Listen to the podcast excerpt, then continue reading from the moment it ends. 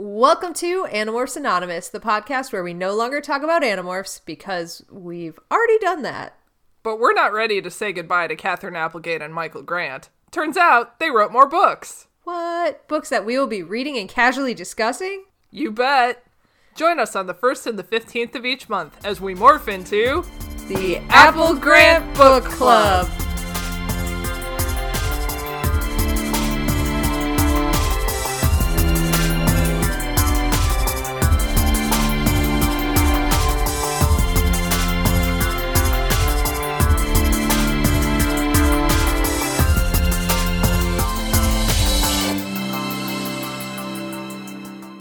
I want to take the train to Washington. Okay. I don't know why. Like I've never taken a train somewhere before. i never and I really- feel like I should do that. I've done like it- short stints. It's not very time effective, It's not. but but it does sound like it'd be fun. And then solving the murder that will inevitably happen because Obviously. that's wh- what happens every time there's a train in a movie. Yeah. Um, that'll be fun.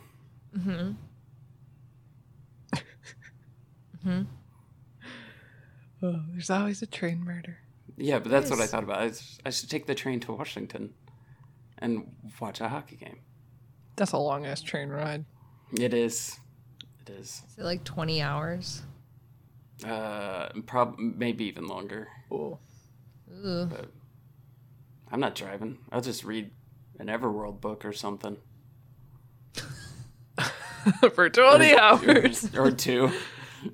Or eight at this point. Just do the whole series. them all. Buy the new covers, the ones with the I new was covers. say- Yeah. Speaking of which, Yeah? we did see pictures of the new Everworld covers, Oh, and yes, I will be getting them. And now you have an excuse to read all the new cover versions. Yeah, Oh my god, they look so good. they do. The Murder on the Everworld amazing. Express. Did it.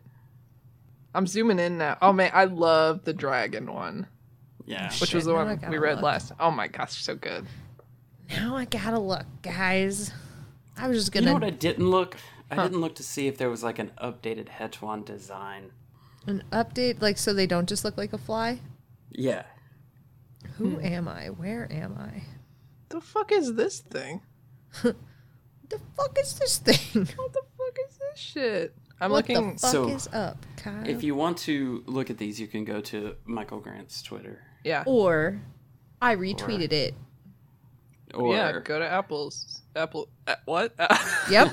Apple's- Go to Apple's Alex, Twitter. Apple Alex. Anonymous, anonymous Alex Apple. Help.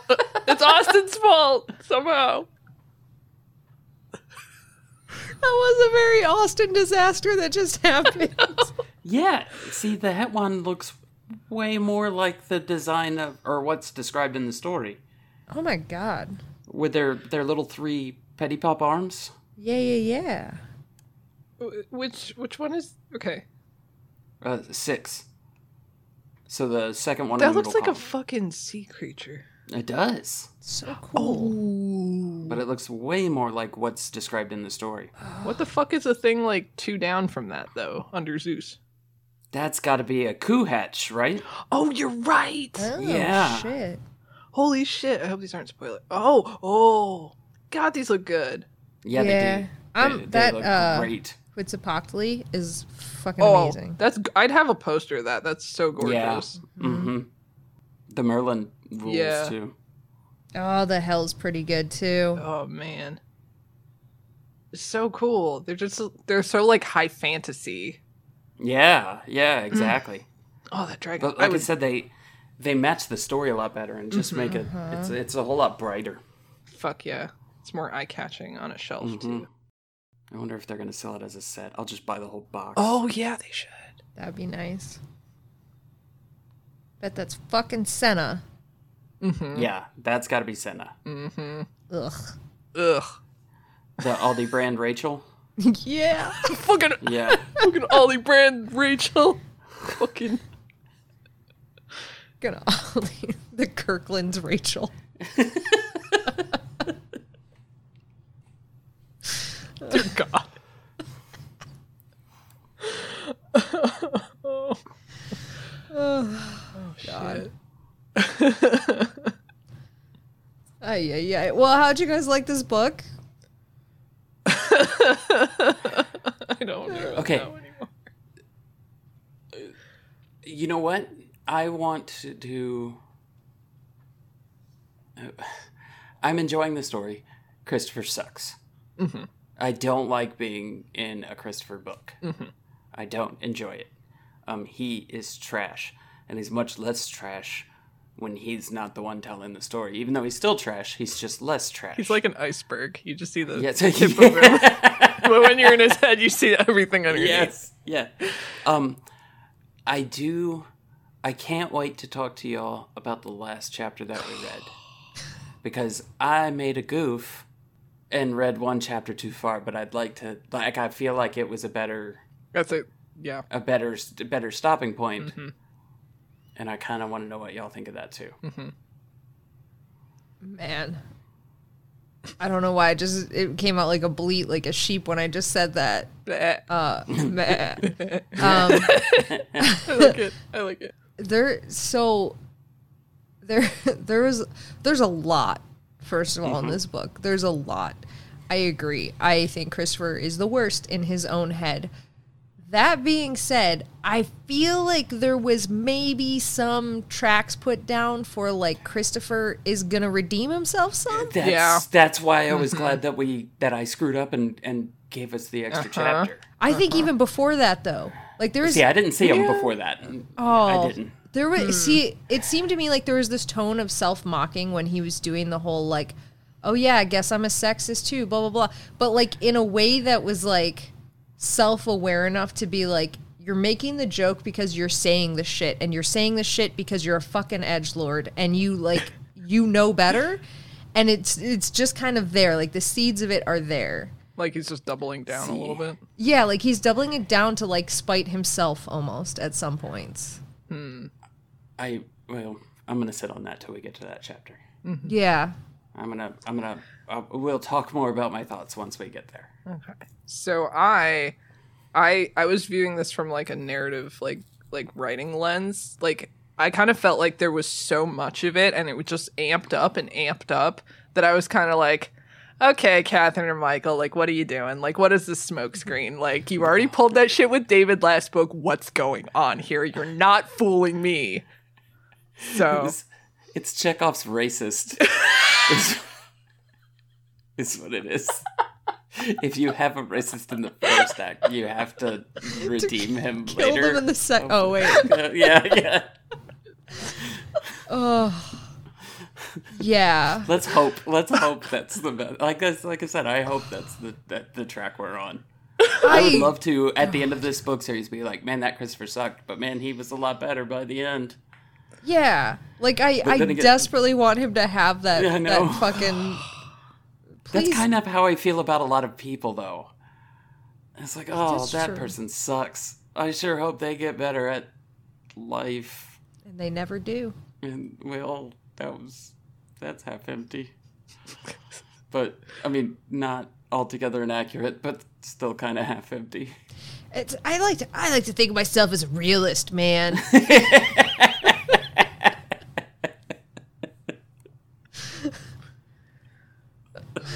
Ugh. Yeah. Yeah, Christopher needs to fucking not. Yeah. Actually, that's the best summary of this book. right there. Done. Let's end Yeah. it. We did it. not. Kenyon. Yeah. Perfect. The rest of this episode, we can just like drink and shoot the shit. Like, why are we even doing this? but I am I, I am I am the more we read, the more I get involved in the story. Yep.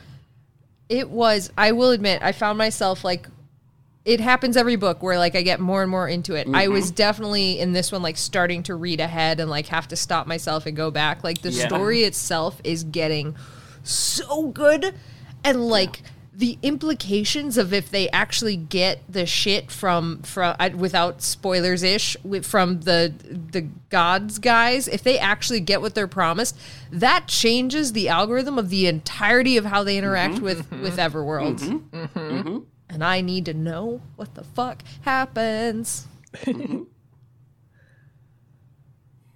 Even even still though, there's like this, like, hey, this is going good, and now we're in a direction that sucks, like a not a, like an actual direction, not like a, like a, like a movement, in spirit. No, like uh, the actual path, the, the actual path we have to take. Like the north, south, east, west is fucked. Yes, yes, yeah. it's like we have this going for us. They said now go this way, and so now we have to go in a shitty direction. Yeah. So, but I'm getting ahead of myself. But that's the part that I want to talk about. Like, I often do. Yeah. all right, shall I start recapping this? Please. Oh my god. Please. Okay. Okay, so we start with Christopher, who's falling asleep mid trying to convince a girl in a chat room that he was a 25 year old millionaire. And then the sky above him is buzzing with thousands or maybe millions of Hetwan. And somehow David and Jalil are just standing there, hands on hip, like, yep. That's a lot of bugs. They don't really care. Uh, and Christopher's like, oh, well, shit. This is terrible. Uh, and they're not even really the bad guys because Ka Anor is the bad guy, the really, really bad guy. And then he proceeds to outline all the really big bads of Everworld who are scared of Ka Anor, meaning like Loki and Loki's children. And if Loki and Loki's children who suck are afraid of Ka Anor, he double sucks. Anyways, back to Jalil and David. They're way too calm. And Christopher once again expresses that, like, hey, can you guys, like, freak out a little, like, run around, tear your hair out? And, uh, you know, they're like, would that make you feel better? And Christopher's like, yes. Yes, it would. Because I want somebody to freak out like me right now. And then they're like, all right, so where would we run to? We're stuck between, between here and Fairyland, and we're definitely not welcome in Fairyland. We blew up their entire market.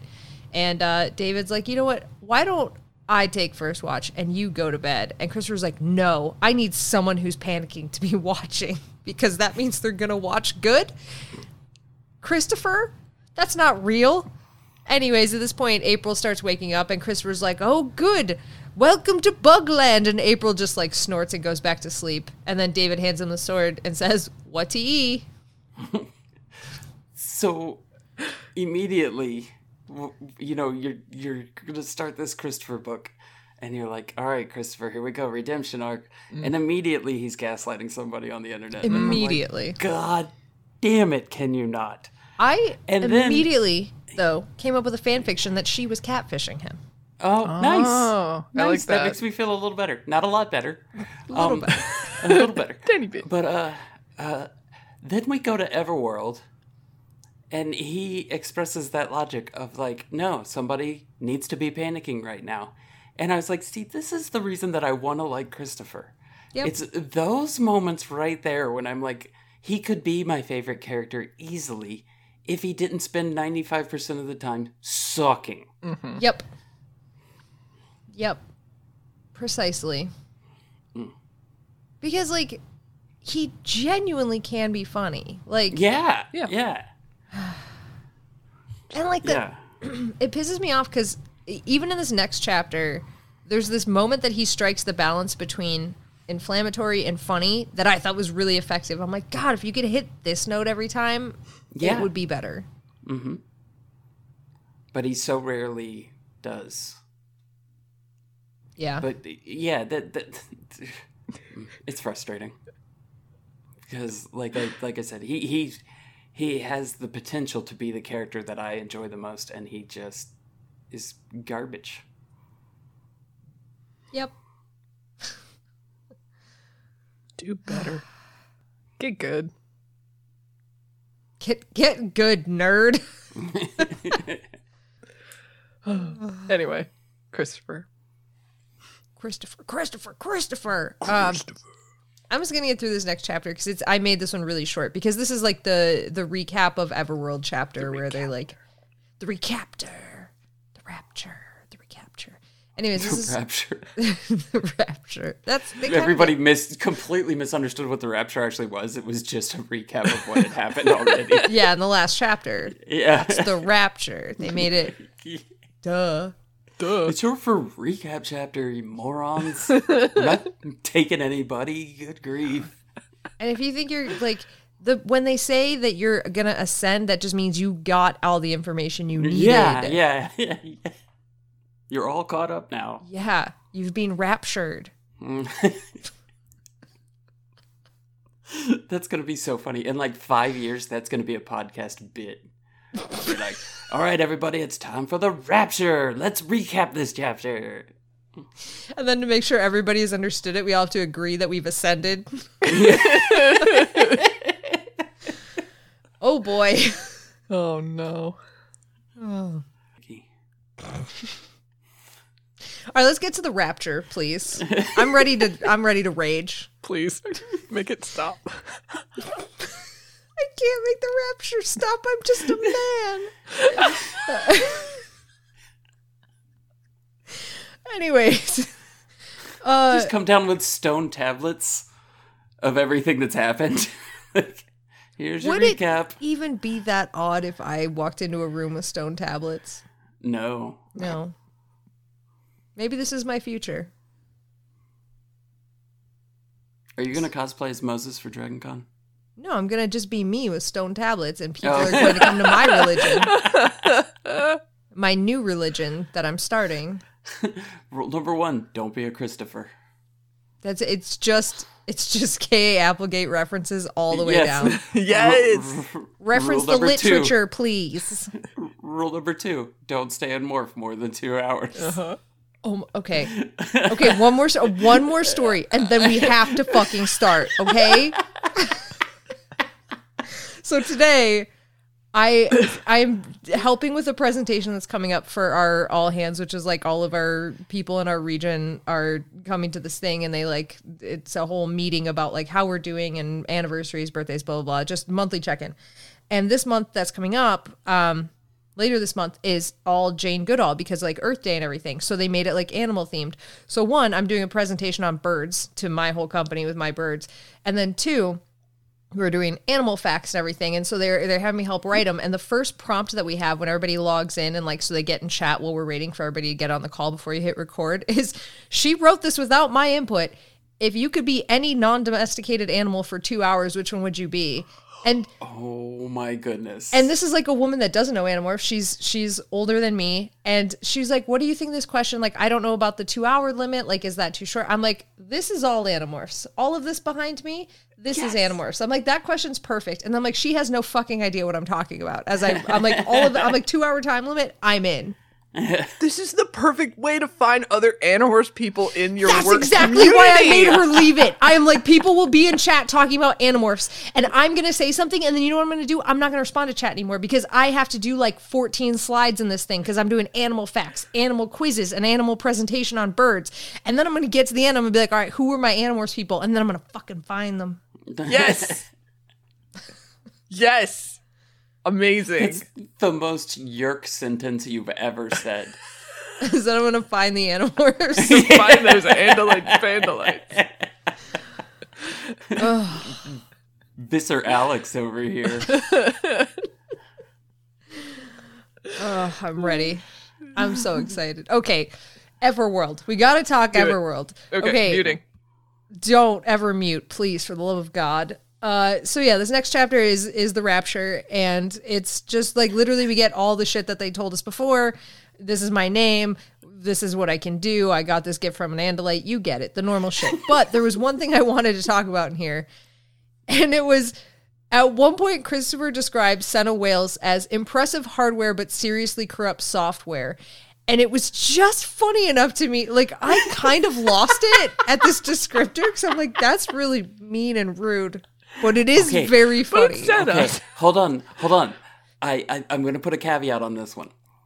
If I said that about Me. a person I didn't oh, hold on, I'm getting there. If I said that about a person I didn't know, that would be awful.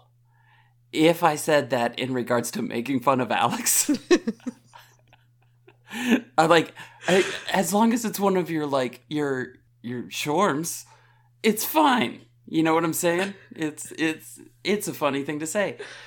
In the case of him, you know, not necessarily caring for Senna, maybe not great.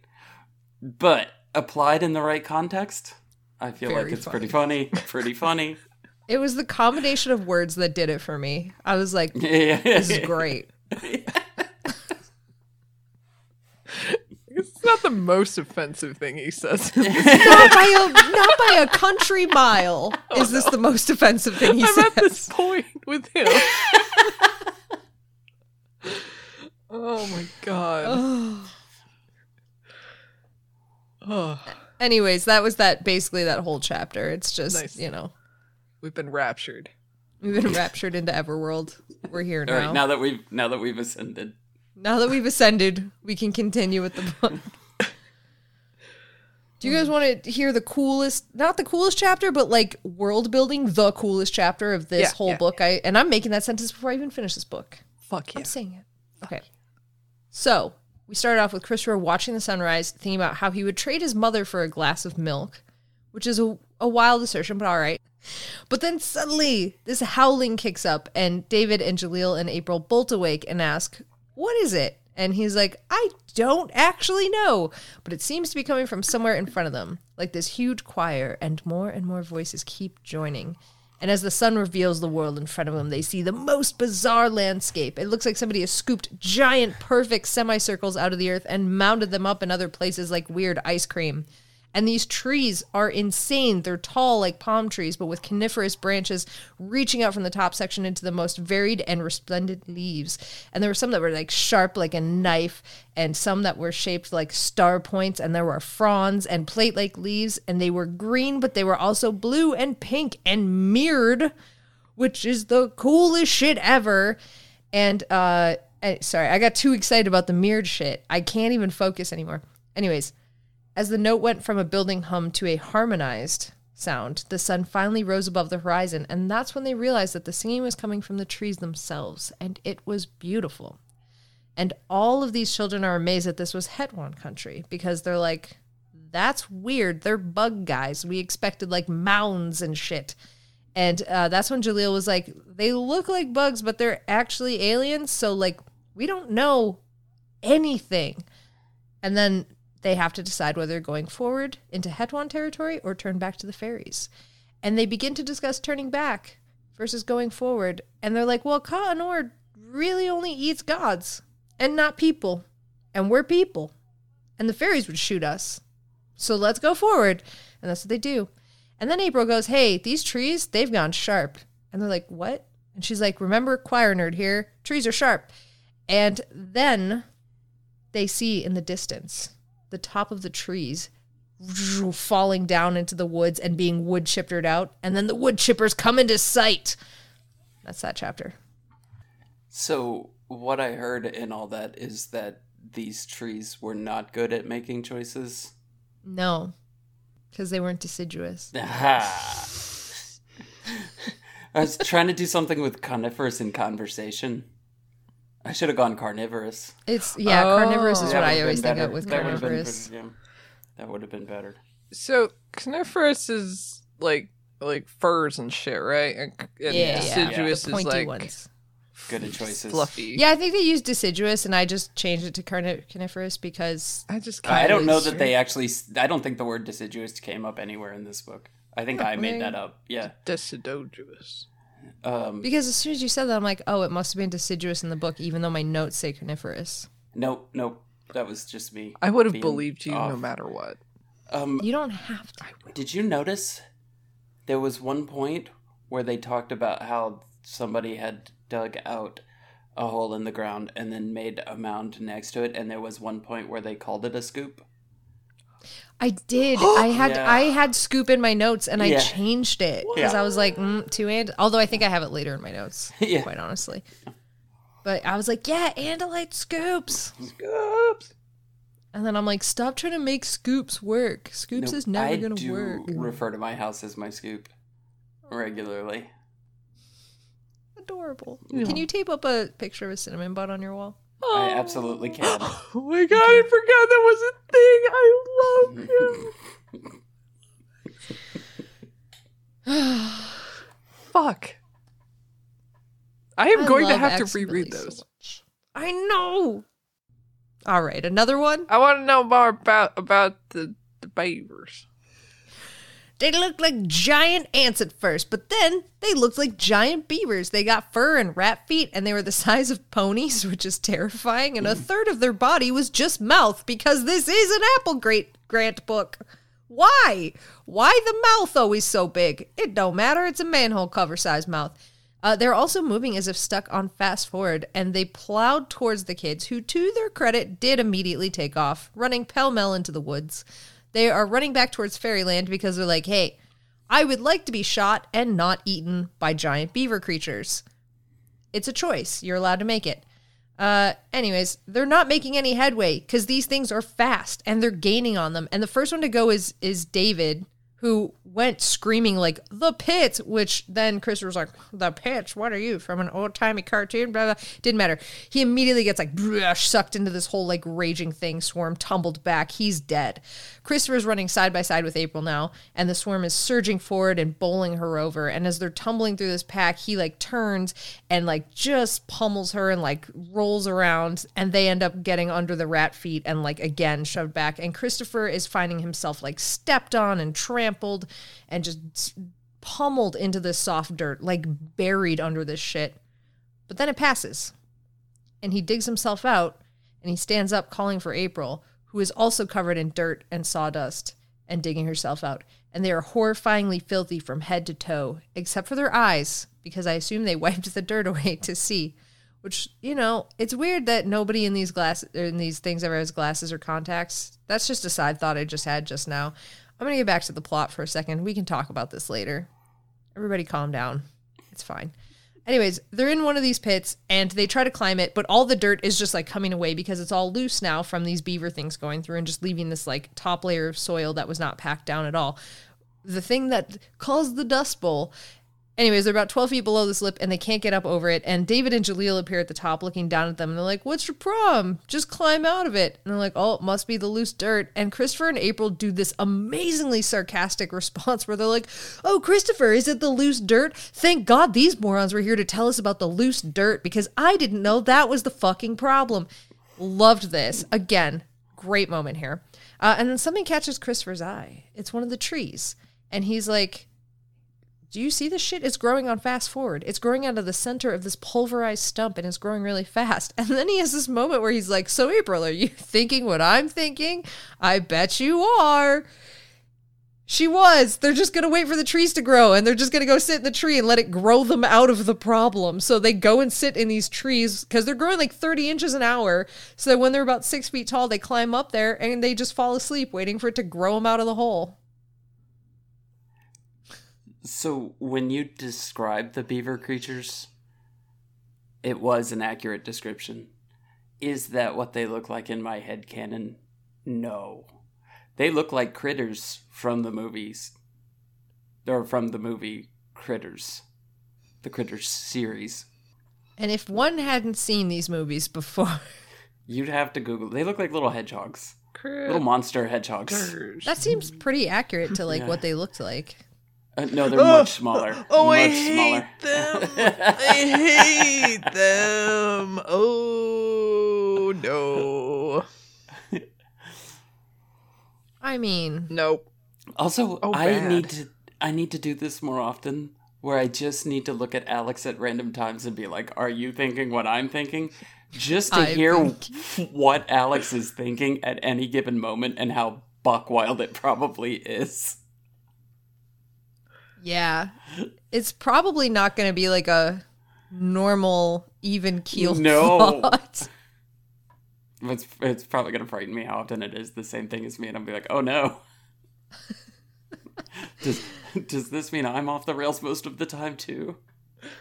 Oh, My proudest moment of Are You Thinking What I'm Thinking was when I was like, Tim, stop telling me what your greatest anxiety about driving your car in the rain is. I want to tell you what it is.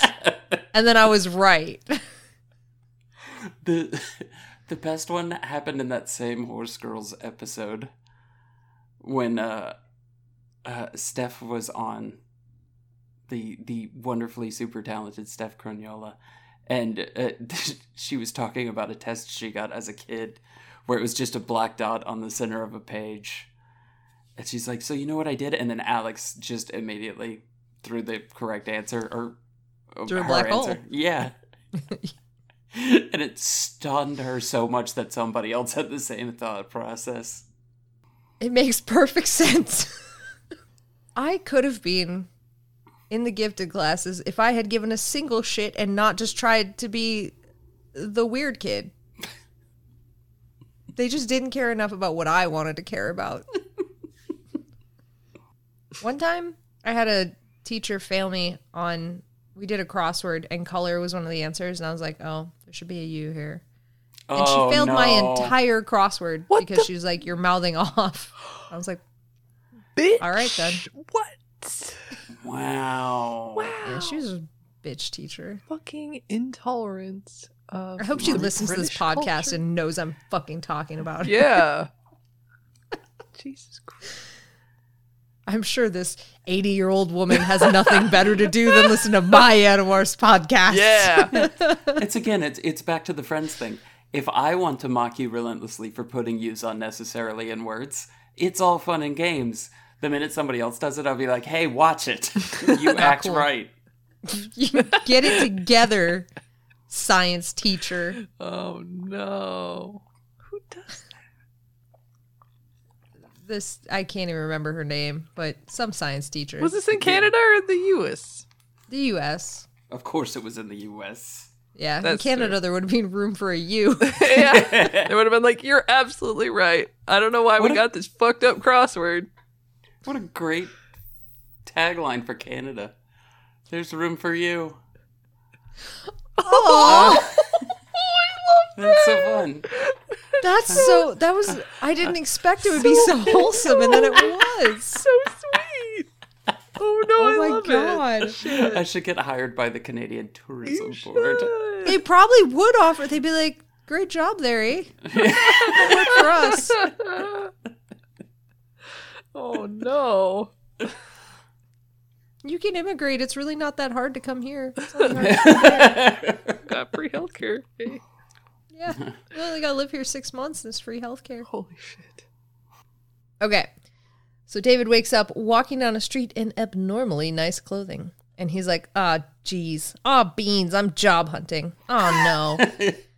That's exactly word for word what he said. was it David or was it Christopher? Christopher. Christopher. Oh, okay. Sorry. Christopher, not David. Yeah.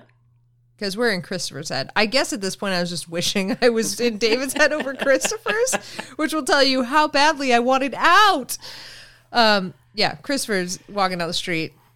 Anyways, it's September in the real world, which means a few months from now, he's going to be needing gift money. And of course, he had been fired from his last job after his third grandparent tragically died in the span of eight weeks.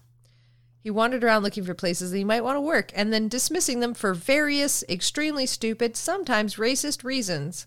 Um, I think the stupidest were Einstein bagels because you didn't have to be a genius to spread cream cheese. So name alone, dismiss that one.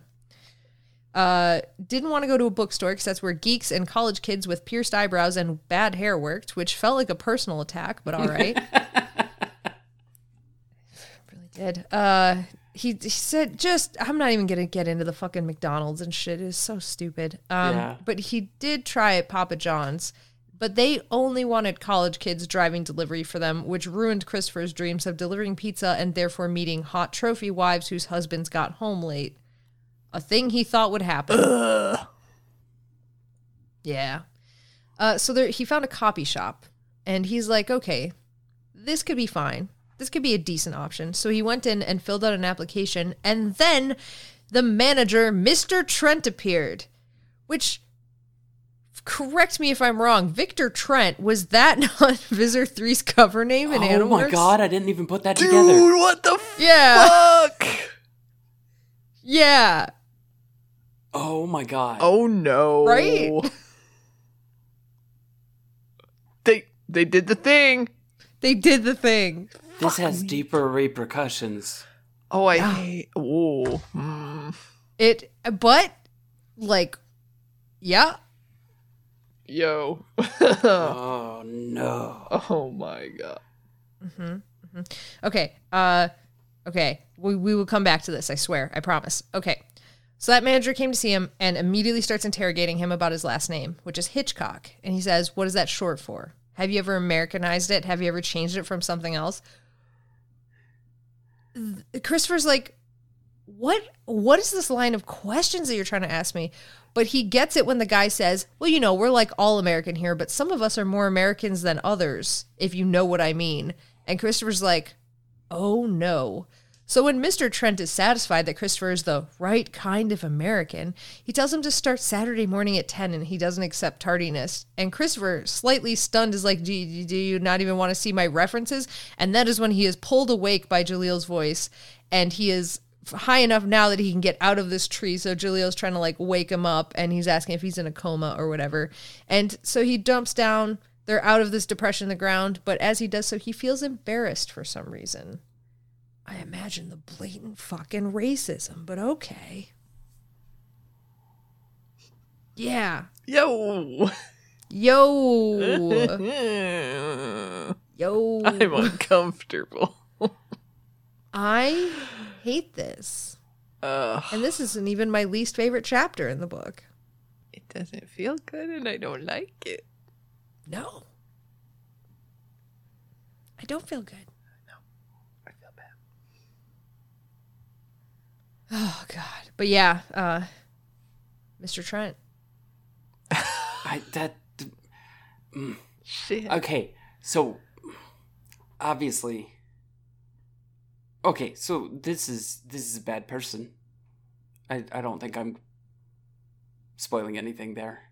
Um. No. Yeah, I don't think I'm I'm spoiling, but I did not put that together, the name piece because I feel like this person is going to be a large part of a larger part of the story, hmm Yeah.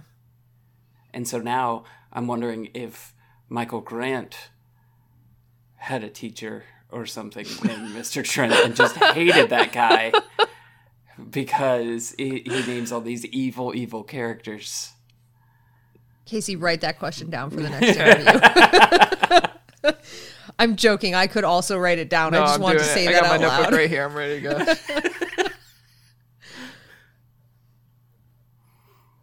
Oh man. Against people named Trent. Who is Mr. Trent? Why do we hate him? yeah. It's gonna end up being like, yeah, I went to school with this kid named Trent Yeah. Straight Like Braxton. Oh my god. Does like does Strand Braxton that name just like instill a visceral reaction in you? Yes, Because yeah. Yeah. It's like it feels like gagging when you say it. It's like I it, the name itself is uppity. Like Yeah. it doesn't even need a person attached to it. Just like ugh, you know, as soon as you hear it, you're like, mm. It's got a bad mouth feel. like like Coo-Hatch. Like Coo-Hatch. Coo Hatch feels very bad in the mouth for sure. Yeah. Oh. I Don't was- want that don't want that sound bit clipped. Not ever. I need I need to know if these are anagrams for something Wait, because they just have the feel of it. I got I got my I got my little. Oh my god, you do. That's You so came yeah. prepared. We've talked about this. You know, Khan is only two letters away from Ragnarok. Like you know. yeah. yeah. It. It, it's it's actually an anagram for Hatchku. I'd be like, well, that was disappointing. Catch who? Catch, Catch oh ho. catch, catch a hoe. Can't trust a hoe. It's a 3OH!3 song. Touch me, whoa. Touch me, whoa. Because April's a vegetarian and she ain't fucking scared of him. Fucking knew it. Yes, We got there. We did it. We did it. Solved the puzzle. One, I think these books came out before that song came out. Oh shit! It's No. fine. Technicalities. How how mind blown would you be if you said all that and Michael Grant was like, "Wow, somebody got it." I would I would have to hang up the phone.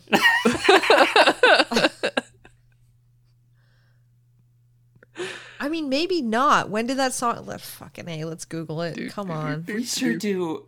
Like, I think it says a lot about our perceptions of reading this book that we always go to blaming Michael Grant for all the pieces of it. Yeah, Like, we never blame Catherine for anything that happens in these books. I think it's it's no longer because I think that it is only Michael Grant's fault. It's just because I have decided that Catherine is a beautiful baby angel, and I will She never would blame never her. do this to us. she would never do this to me. But Michael Grant, I think for a laugh, would do a lot of terrible things. What were we talking about in the Discord the other day? Where someone was like, "Oh, that was absolutely Michael Grant's fault" or something like that. I don't know. Oh, somebody, anything. it was like a meme. Somebody sent in a letter asking a question about Animorphs, like, How- "Oh, like how did the Yeerk swim around in, in their Yeerk pool?" And some one of the authors responded like, "They do a backstroke, haha," and they got really mad about it. I have terrible news. the timelines do not line up at all. Fuck. Uh, Don't Trust Me by 3OH!3 was released on June 1st of 2008, and Hmm. Fear the Fantastic, the book we're reading, was released in 2000. Have we ruled out time travel? No. No. Okay. All you have to do is fly backwards around the earth at great speeds. Alex's face right now. I know. I know that I've done good when I get that that level of disappointment. My favorite thing that Tim's done recently is use things that Scott does to annoy me, and then Tim does it to annoy me via Scott.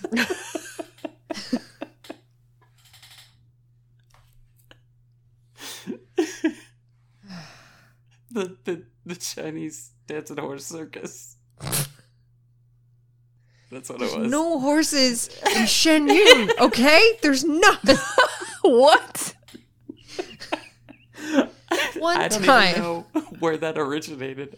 because we were all driving. Scott, Tim, and I were driving in the car, and there was a billboard for Shen Yun, and Scott goes, "Look, it's the dancing horses," and I'm like, "No, it's fucking not."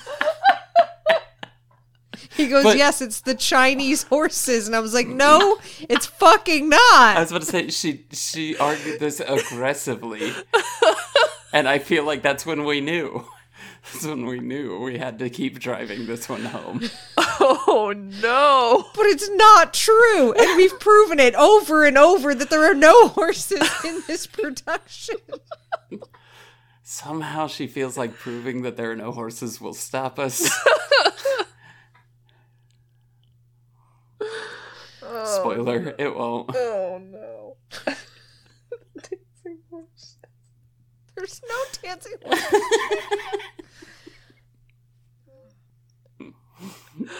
Oh no. More This is a book. stressful time. More book. Okay. Okay, okay, okay. Well, Christopher had been napping in the tree. David and Jalil had scouted some and found that there was people moving their way, a big caravan of people, and they are escorted by the Hetwan. And they're like, we don't want to meet them. And that's probably pretty smart for Everworld. So they head in the opposite direction. And as long as they kept moving, they should be able to stay ahead of them because it was a very slow moving caravan. So as they're traveling, April starts to sing, as she often does, and Christopher recognized it as something from Rent, the play that the school was putting on. So he did a 20 minute stint about how much he fucking hates Rent and says several terrible things because he's a terrible person. And then he complains about it out loud because he is who he is. And April's like, Well, what should I sing? And then before he can say anything, she's like, uh, Not TV theme songs which is exactly what Christopher was about to say. But he couldn't let that slide. So instead he goes, Well, do you know any Blink? And April's like, That's not even walking music. You need a band for that. And Christopher goes, You're just saying that because women can't sing punk. They can only sing whiny music complaining about men being disappointments, which was a thing he said specifically to annoy April. But then April goes, The only thing that's hard to believe is that many women have met you, Christopher. And then he laughed at that. I was like, Nice. April's great. Um, so then she, I guess, decides she can sing a TV show theme song. So she starts singing the Friends theme song as long as Christopher does the clapping bit. And he does. And then April starts the next verse. And then the clapping bit happens, but not from Christopher. The trees learned how to mimic people, and the trees are clapping now. And as they continue to walk, the trees continue to sing the Friends theme song, which is buck wild. Then there's like some woodwind instruments in the distance, and they like think they're headed towards them, which I'm immediately like, I think the trees are mimicking them. I don't know why you're doing this, but they didn't have that thought. It's fine. Um, and at one point, David turns around and this look flashes across his face, and Christopher's like, Oh no, I don't want to see what's behind me. So he turns around, he's like, Yep, didn't want to see what was behind me. It was for Hetwan. You can sing Blink at any time, and it is acceptable. Yes. That's the only defense I will make. Do I- time. Call The- me, you're already. Sorry. Go, Tim. the idea of trees singing the Friends theme, theme song, I'd be like, that's unsettling. But for some reason, the idea of the trees just doing the clapping part makes me so unreasonably happy. I don't know what the difference is, but the I think idea, it's that trees could make clapping noises now. yeah, Branches hit good. branches hit good. Branches hit good. Friends clap theme song. I don't know that that would make me, that would bring me joy. I would be like, I love this place, where the trees clap. I'd be doing the deep in the heart of Texas. Yeah, I was about to say that's like an old timey novel or something, but no, you got it. in the heart of Texas. Um, but I think this is I, the thing that hit me about this was like this is another example of them bringing their world influence into Everworld, and like how Yes. is this gonna play out? Oh my god. Yeah, like imagining the environmental impact of introducing the Friends theme song into the environment at large is like that's not something you really think about, except for like lyrebirds.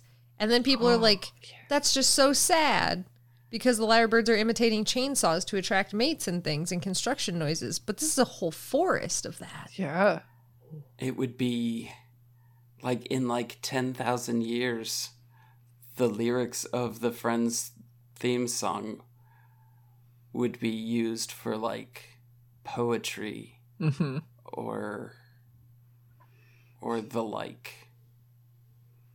Oh my god, I'm imagining like a prophet walking into the woods, like, I went and spoke to the trees, and they told me that no one knew that life was gonna be this way. I've brought back the wisdom of the trees. Actually, job this is is- a joke. You're broke. Your love life is DOA. This is what I need. I need the little one man performance of Alex just dramatically reading the Friends theme song. My favorite part of that is I will, at a moment, walk around the room just doing slow slow clappings. above the people as part of my performance. Yes, please do this. Why did you ask me what I thought, Tim? This is what it's like at all times. This is why you don't ask me what I'm thinking. Because he'll be there for you. Will be. I'll be there. The, I'm trying to think of like the props. We'll just have you in like robes Yes. and like walking in like a priest. What are the little smoke balls? The little incense burning things. Oh yeah. Oh, not the those. ninja smoke bombs. Okay, gotcha. I was like, I don't know how this is gonna factor in, but I can't wait. That's how you leave at the end of it. You're like Batman. This really hasn't been my day, my month, or even my year. I would pay good good money to watch this. Well, shit. And then we could have like other people we know do other shows. Oh, We could have somebody do the Frasier theme song. what's the Frasier theme? Oh, that's the green eggs and salad and moldy ham or whatever. I feel like I was close. There's a lot of food.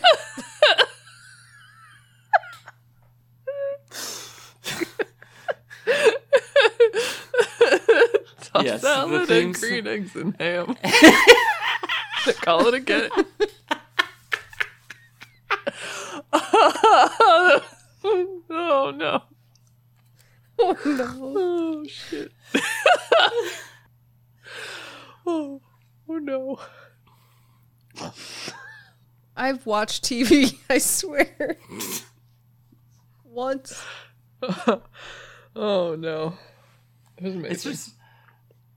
It's even better when you get close. Like that's the. yep, it's the green eggs and moldy ham. That's what it is. Yeah, but you knew what I meant, right?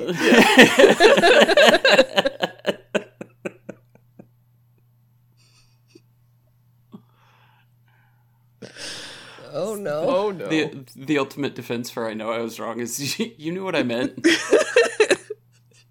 Yeah. Yeah, no, I'm listen, I'm I'm not saying I was right. That was really wrong. All of that very far from what the actual theme song is, but I conceptually I know which one it is now. It's the smooth jazz one with the foods. oh no. Wonderful.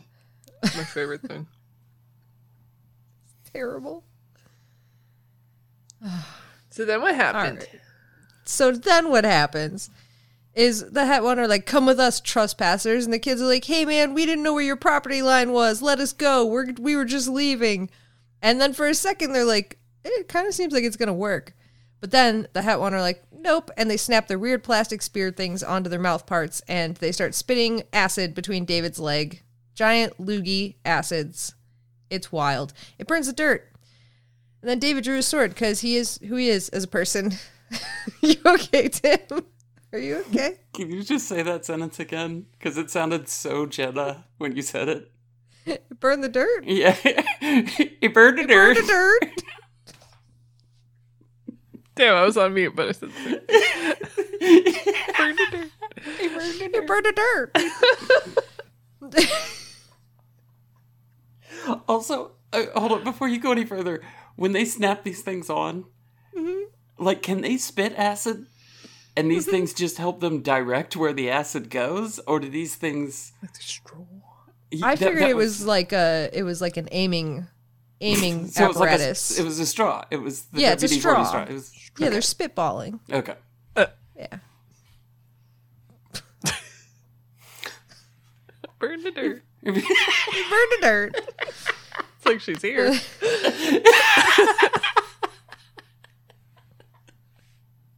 Anyway. So, anyways, David drew a sword because of who he is as a person, and the Hetwan spit at that too, and it burns a circle in the steel. It even leaves a little tiny notch. And uh, Christopher's like, well, if it burns dirt and it burns steel, then it definitely burns human faces. And he's like, I surrender. And this forces everybody to surrender. And so they trudge along behind the Hetwan for a ways. But then they're like, hey, man, these trees, these trees are whining. And April's like, ah, yes, the song of the wood chipper. And they're like speaking in super calm voices because uh, they've decided that like panicking is what sets the Hetwan off. Like they think everything is fine no matter what the words they say are as long as they say it chill. And so they're like okay great. Super chill super easy super zen. When the wood chippers get here and they overrun us we run into the woods. And they're like great plan. Literally right in front of the Hetwan so, anyways, the tree scream gets louder, but as it begins to reach the crescendo, the Hetwans start to do a whistle flute song back to it. They begin so high pitched it can't even be picked up by the human ear, and then it comes down into low human vocal range. They referenced a famous singer. I didn't bother. Okay, good. No one else bothered to, thank God. The trees around them go quiet. It seems like the herd moves off. But David still takes the opportunity because they're busy with their weird, like, flute song now. So he slashes behind him, beheads the Hetwan that are behind them. The two in front turn to look at what he's done, and he slashes upward and cuts one in twain. And then he gives the final Hetwan the opportunity to surrender or be killed. And the Hetwan goes, I serve Ka Anor. My death is irrelevant. So David stabs him and kills him. And everybody's like, Geez, David, did you have to kill him? Like legit, everybody just gets super fucking creeped out. And he's wiping his sword on the grass, and they're all like, God, they were living creatures, David. Why did you kill them? And I'm like, what the fuck? Ew, David. Ew, David. I don't. This is a creature that will spit dirt burning.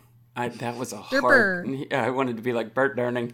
Murder. Or- or- uh, dirt burning saliva at you. Like I don't, you don't have any choice. It is a a lethal super soaker. Like it, it, you don't have any choice. We have all seen Jurassic Park by the year 2000. we all know what happens when the Dilophosaurus gets you. Uh-huh.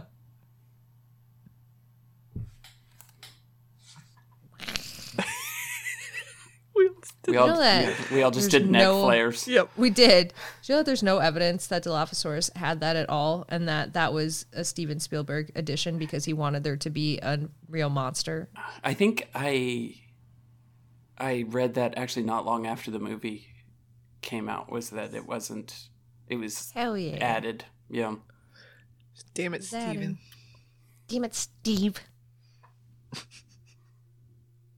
yeah, that's yeah. I don't understand why everybody was creeped. Like, No, I Okay. don't either. I I am a sucker, as we all know, for the introduction of the conversation of like life preservation and death and blah blah. And when mm-hmm. we add that morality into Animorphs, I eat it up. I fucking love it. This was out of fucking nowhere. Yeah. Yeah, it's it's like I said, the entity has already said I have no interest in whatever you have to say, and I am a literal murder weapon. Yep. Like I don't. It didn't seem like there was much gray area in this one. You know. Oh, and he's killed stuff before. I'm pretty Yeah. sure. Mm-hmm. And after, and no one gives a shit. Right. Like I'm pretty. I don't remember what exactly David has killed with the sword before, but I'm pretty sure he's done it a few times. Yeah. Yeah. Yeah, like Yeah. trolls and stuff. Yeah. Because he cut off the troll or like stabbed the troll in Loki's. Yeah. I mean, yeah. He's he's he's definitely done Mm-hmm. murders. yeah. It, yeah. I don't know. I, I don't know why that one was so different. I don't know I guess because it was like not in the heat of battle, and it was like a. because it was. But like it, But it absolutely mercy. was. yeah. Like this this thing. David's. already Mer- said- Did you say David's kindness? No. Uh, no, it it absolutely wasn't battle to me. Because, Yeah. you know, like, They were actively being taken prisoner. yeah. Yeah. But they weren't. Like, that was, well, I mean, they were. The Hetwan were not gonna be, is what I'm saying. The Hetwan were not Yeah. gonna, you know, they're gonna do whatever they can to end you. Mhm. They weren't going to surrender. They were not. surrender, surrender. All right. We're starting to get to the fun parts. Do you guys want me to keep going? Yeah. Okay. As darkness fell, the group marched onwards. The mirrored leaves reflected the light of the caravans through the entire forest, which is so cool. I'm in love with these mirrored leaves. This is the coolest thing in the world to me. I will never shut up about them. They're amazing. Uh, and there were arguments about like, do we follow these people? Do we avoid them? Do we just like give up and lay down and try to sleep in the darkness? And most of them want to sleep, so Christopher decides to make a joke out of it. And he tells Jalil he's outvoted three to one, but because they were all white, it was a racial thing now. And Jalil's like, what the fuck, dude? And then he's like, why don't you just go to the caravan people and see if they have any white sheets laying around there, buddy? And this turns into a fucking fist fight. Because, I mean, as a. Ch- okay, sorry. I went too fast. Christopher is being a racist, anti Semitic, and honorable mention of sexism motherfucker. Christopher sits down to pout because of his own fucking actions and being a dickwad, and he demands water from Jalil. And when Jalil goes to hand over the fucking water bottle, he accidentally steps on Christopher's hand. So Christopher gets upset, tries to smack Jalil, makes contact. So Jalil hits back. They end up in a fight where they're trying to punch each other out until David pulls Christopher away. And then Jalil goes and lands one last punch across Christopher's cheek that has him seeing stars. And Christopher feels immediately stupid because they just gave away their entire position getting into this stupid fucking fight and screaming at each other. And so then this light starts descending upon them. They're like, great, of course, we gave up our thing. We're so stupid, blah, blah, blah. But it wasn't what they expected. It was a literal angel, all light and curly blonde hair and beautiful with an incredible voice. And Christopher was immediately attracted to them. And it didn't even occur until they got closer that it was a man. And this angel introduced himself as Ganymede, and he invited them to join in his revels. That's that chapter. Christopher more- sucks. Christopher Yeah, more- sucks. More Christopher shittiness. More Christopher shittiness. For sure.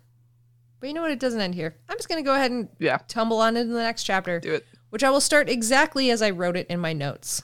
Hi, I, Alex, of this podcast, hate this chapter. Thank you for coming to my TED Talk. So I'm going to try to make it brief. This party is following Ganymede through the forest. They have no choice because the Hetwan are also there. They appeared in the darkness, and then Ganymede was like, hey, the only reason they didn't cut you down where you stood was because Dionysus talked them into letting you eat, drink, and be merry before tomorrow. And April ends it, because tomorrow we die, which is the ending of this very common phrase. And, Di- uh, nope, Dionysus is where they're going. Uh, Ganymede was like, how did you know that? She's like, you can thank me for that later. Doesn't matter uh, they start getting the whole history of like, hey, I'm the Olympic torchbearer, lover of Zeus, and Zeus saw me, thought I was so beautiful, he turned me into like a minor god. And they're all like, oh, Zeus, like Hercules' dad, and like this pisses off Ganymede, and he's like, here's a brief history lesson of the gods, and Zeus is like, you know, he has more children than just Hercules. Did you know that? Blah blah blah. This whole thing, kind of cool. This devolves into Christopher looking at Ganymede and arguing in his own head about how he is not gay, how David was gay, how Jalil was gay, how he's a real man. All of this absolutely homophobic bullshit, which April then calls him on. And so, for just a brief second, I know what you're thinking, April. You're here to fucking save this weird homophobic conversation. You'd think that, right? But then April starts flexing that she only believes in sex within a marriage. That's that chapter. They get to the party. That's where it ends. Fucking wild shit. What the fuck? Uh, this was a painful, painful chapter. This was so painful. Ugh, Christopher sucks. these goddamn orcs. They they all kind of suck in that chapter. Yeah, they yeah, all kind of suck. They were all, yeah. Christopher. all. Christopher definitely drives it for me. Yeah, because even in his own head, there was such toxic bullshit Yeah. that he was spewing. And it's like, really? That's what, you, like, really you think that? Throw him in the trash. I I really hoped he was going to be like, hey, maybe I'm bi. Let's explore that for the entirety of this chapter instead of whatever else happens. Physical pain. anyway, what happens next? Okay, so pretty quickly, Ganymede is out of everybody's minds because they look around and this party is just full of beautiful people riding on giant platform carriages pulled by magnificent horses, and they are all drunk out of their fucking minds. They're like all woo girls, just caravans of woo girls. And uh, there's some that are dancing to this horrible screeching music that only drunk people would make and enjoy. And there's delicious looking food everywhere and tons of it, and they're having a great time. Mostly, though, there's wine. There's just lots and lots of wine. Uh, there's nymphs, there's satyrs, there's mortals, there's gods, all commingling. And finally, Christopher lands eyes on the guy at the center of it all an older, balding man whose hair has gone white at the sides, but his nose was bright red, which showed a lifetime of alcohol use. And Ganymede goes, Yep, that's Dionysus, the god of altered mental states, more well known for wine specifically.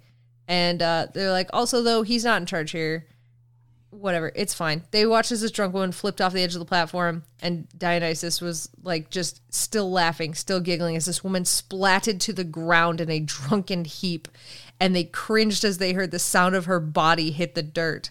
And then the het Hetwan surrounded her, brought her back up, and she was fine. And they just keep everybody moving. And like they're all like, how did she not fucking die? And then they notice the giant chain on Dionysus's neck, and they're like, huh. So he really isn't in charge here. And Ganymede confirms, Yep, we're all headed to the city of Kanor, so eat, drink, and be merry, for tomorrow we die. I don't think I put together. I. When that lady fell off the float, I don't think I put together why she wasn't hurt. I think I just Mm-hmm. I did thought not. that Dionysus Oh, fixed her. Yeah. Yeah. Yeah. Which she did. You weren't wrong. Yeah. You just weren't right in the way you expected. It's a nice, nice way of saying you were kind of wrong. Was it wrong about the piece in my pocket though? oh no. Birds of dirt. Bird, Bird birds of dirt. dirt. Bird to dirt. oh my god. I still this is nothing, but I still haven't listened to the episode of Late Stars where you said I mimicked Jenna and I did it good. And I'm terrified to know what I said. You just, Oh, that came out. yeah, that was I know. Yeah. I Yeah. haven't listened to it yet. No, it. You know what it was? It was No. you did the uh, shocked Tim voice. Yeah. Where she says my name. Yeah, Yeah, that. yeah, that one. And, and it was like it's like she's in the room. Yeah. Yes. Nailed it. So good. Hell yeah. Well, I'm glad I didn't do the burn to dirt. Burn to Burn dirt. to dirt. She's probably doing that along. If she's listening to this, She's not. yeah, but there's there's a, a I believe that she would absolutely be sitting there listening to this on headphones or whatever, just saying "burn to dirt" right along with us. Absolutely. Delightful. Absolutely. For sure. Aren't you guys ready for some mad parties? Party. Party time. Party, party, party, party. Okay, so the Hetwan put them up on Dionysus's platform, and Christopher's like, hey, if death is upon us, I'm going to have a good fucking time. Just like the last time that they went to a place where, like, you're going to die tomorrow, enjoy the food and the women and all that shit. My man is nothing if not consistent. That's Uh, true. Yeah. so uh, this woman jumps on him and starts to try and make out with him, and David pulls her off and pushes her aside. He's like, "Get get the hell out of here!" And Christopher's protesting this, like, "Hey man, I wanna-" and David grabs him by the collar, and Christopher like pushes him off, but it doesn't stop David from being like, "Hey man, cut it the fuck out." No one likes your racist bullshit. No one likes your shitty jokes. No one likes your stupid comments. No one likes your anti Semitism. No one likes your fucking homophobia. Like, he didn't say that one. I'm adding it in. I don't like it. I don't like it, Christopher. And I should have a say in this too. So, anyways, Christopher's like, I don't want to listen to any of your bullshit. So he grabs a cup directly from Ganymede and he starts drinking. And while the rest of everybody tries to figure out what the fuck to do, and they start like trying to come up with like a plan of how to escape, Christopher gets drunk as shit like instantly. Like he's like, oh God, this would be like me slamming a six pack. And I am already feeling it. And everybody's faces start going funny and blurry. And the women around him, he tries to look at one, but he can't see her. And then he realizes, like, oh no, I really can't see her. And that's when he looks around, and the only people there are Dionysus, Ganymede, and his friend, well, friends, you know, Jalil, David, April, whatever you want to call them, acquaintances. And uh, Dionysus is laughing and laughing and like still like doing his jokes and like trying to like keep up appearances. But Ganymede is just staring at him the whole time. And he can even see his own like companions getting assaulted by people. Like Jalil's like making out with some lady who's not even there. Christopher's trying to push somebody off. April's trying to push somebody off. But Ganymede is staring at him so intently that he's uncomfortable. And then he hears, not with his ears, but with every fiber of his being, save me. And it's Ganymede begging him to save them. That's that cool chapter. This is when I started to get back on board with this shit. Magic booze. Magic booze. Truth booze. It is truth booze. Oh my god. Can you imagine if there was a drink that instead of alcohol showed you the truth? Showed you the truth. Not you had to tell the truth. This isn't some Harry Potter bullshit. Showed you the truth. Would you drink that in a room with your friends? I don't know. oh, See, no. okay, I, I think I, I think I misunderstood your comment at first, because I realize now that you're saying that it would show you what your friends truly thought of you, and what I had thought was that it would show you universal truths. See, I don't think that it necessarily would show you what your friends thought of you. I think it would just show you the truth of the situation. But I don't know what that means exactly. It would depend on the I know context of drinking. exactly what it would mean. It would like as soon as I drank it, I would look down and there would be a breakfast sandwich in front of me, and I would be like, "So this is the truth: is that life is about eating breakfast sandwiches." Aw. That's You're so wholesome today, Tim.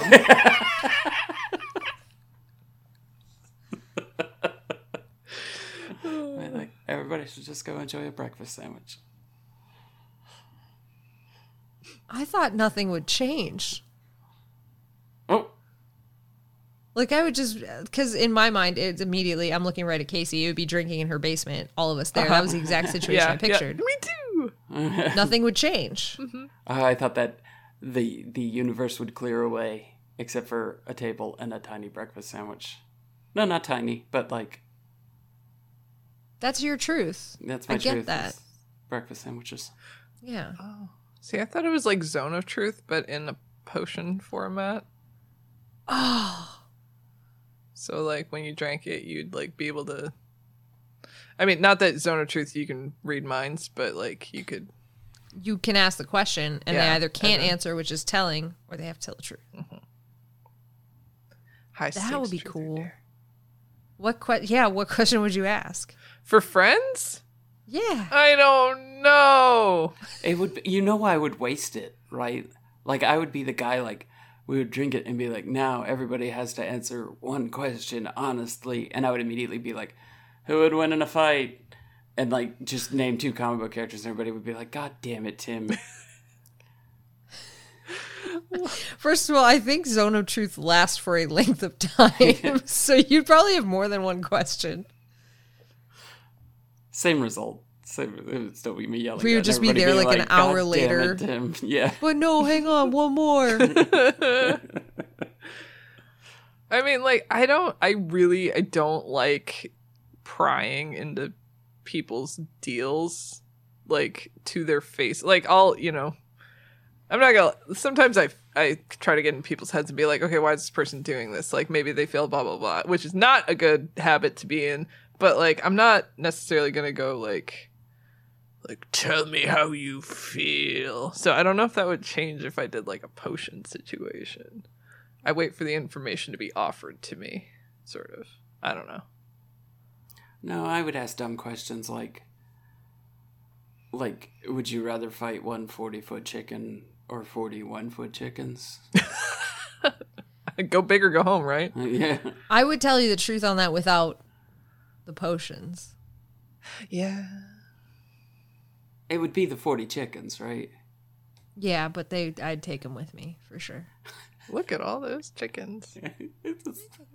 Alex is the Pied Piper of chickens, just playing her little flute. Yeah. Chickens are My chicken following her. flute. Oh, chicken- Do chickens respond to music like cows do? I don't think as um intensely like they don't all gather to see it playing, but they do appreciate it and listen to it and it is good chicken husbandry to play either talk radio or music in the coop when they are stuck in there. And they will do the clap for the Friends theme song. Yeah, they do do the clap for the Friends theme song. I know no one asked, but I would ask you all for your banking account information and ask Okay. you the exact denomination of money that I can take without you being not my friend anymore. How many loonies can I have? Yeah. And I wouldn't take it right away. I'd sit on that for a while. You ever need to borrow money? You just you have it. You know I what have it and I know exactly You know how I much? I can take. I know 100% that Alex would do this, but not maliciously, just in the spirit of continuing the bit. One day you go to your bank account and you're like, God damn it, the exact amount of money that Alex could take without me not being her friend anymore.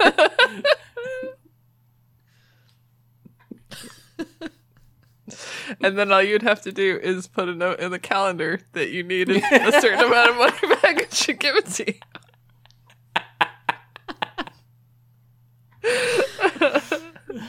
My face hurts. I'm committed to the calendar. Like I'm really committed to the calendar. It's all of it, Alex. You All can your have money? All of my money, and we would still be friends. Yeah. Well, see, I couldn't take all your money though. Then I'd take like sixty nine dollars. Nice. Yeah. and I'd still give it back. It's just the laughs. Just be like doing your little gremlin, like, hee hee hee hee. Okay, here you go. That was it's, it's literally just enough to bring me joy, and then it's over. That's all I really wanted from this situation. Well, shit. Should I go to the next chapter? yeah. Okay. So Christopher comes to stone cold sober, and the party swells back around him all at once and overwhelms him. Uh, but he knows what he has to do. He plays drunk, he dances and giggles his way over to David, who, lo and behold, takes some convincing that Christopher isn't lying. So surprising considering his behavior minutes ago. But it was finally him going like, "Look at me, I'm stone cold sober," which I don't know. why I said it like it was Stone Cold Wrestler, but here we are. Uh, and David's eventually like, "Yeah, you are. All right, I'll believe you." And so he's like, "Okay, you go to Dionysus. You figure some shit out over there. I'm gonna go get Jalil and April. We'll figure this out." So Christopher like crowd surfs his way over, which is no easy feat because his party is absolutely bonkers. And he does manage to stumble into Dionysus's lap and lay giggling there before going like, "So what can you do to help us?" Dionysus is like, I make cool party illusions and make wine. And he's like, okay, great. So like, can you do the, the, the lightning thing? Can you do the, can you do the thing? And he's like, nope. And Christopher's like, you're fucking useless, bro. You're fucking useless. But, but then they start talking about the Hetwan. And this is where shit pops off. The Hetwan think all this party stuff is real, thinks all these people are real, can't tell that anything is wrong.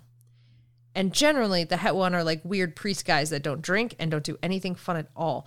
But when Ganymede has been captured, had been captured six days earlier, he had seen some sort of mating ritual happen, where apparently the Hetwan were like rabid beasts when this happened, and uh, they're like, okay, okay, we can definitely do something with this. And Dionysus is like, hey, when we're doing this, if you help me escape, I'll grant you immortality, and I will lead you to Olympus, and Zeus will be so pumped because we're besties.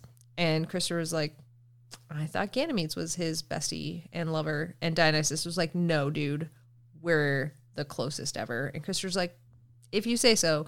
David then tries to party over to them, but it's clear he is terrible at acting like he's drunk. So now the loose plan is they're going to make a distraction with the female Hetwan, and then they're going to figure out how to cut Dionysus out of the chains. And I will immediately admit, I this is the end of the chapter. I started reading into the next chapter because I thought, dear God, if they forget about the Coo-Hatch steel and this is another fucking sword hand situation, I'm gonna lose my goddamn shit. They don't forget about it. So. but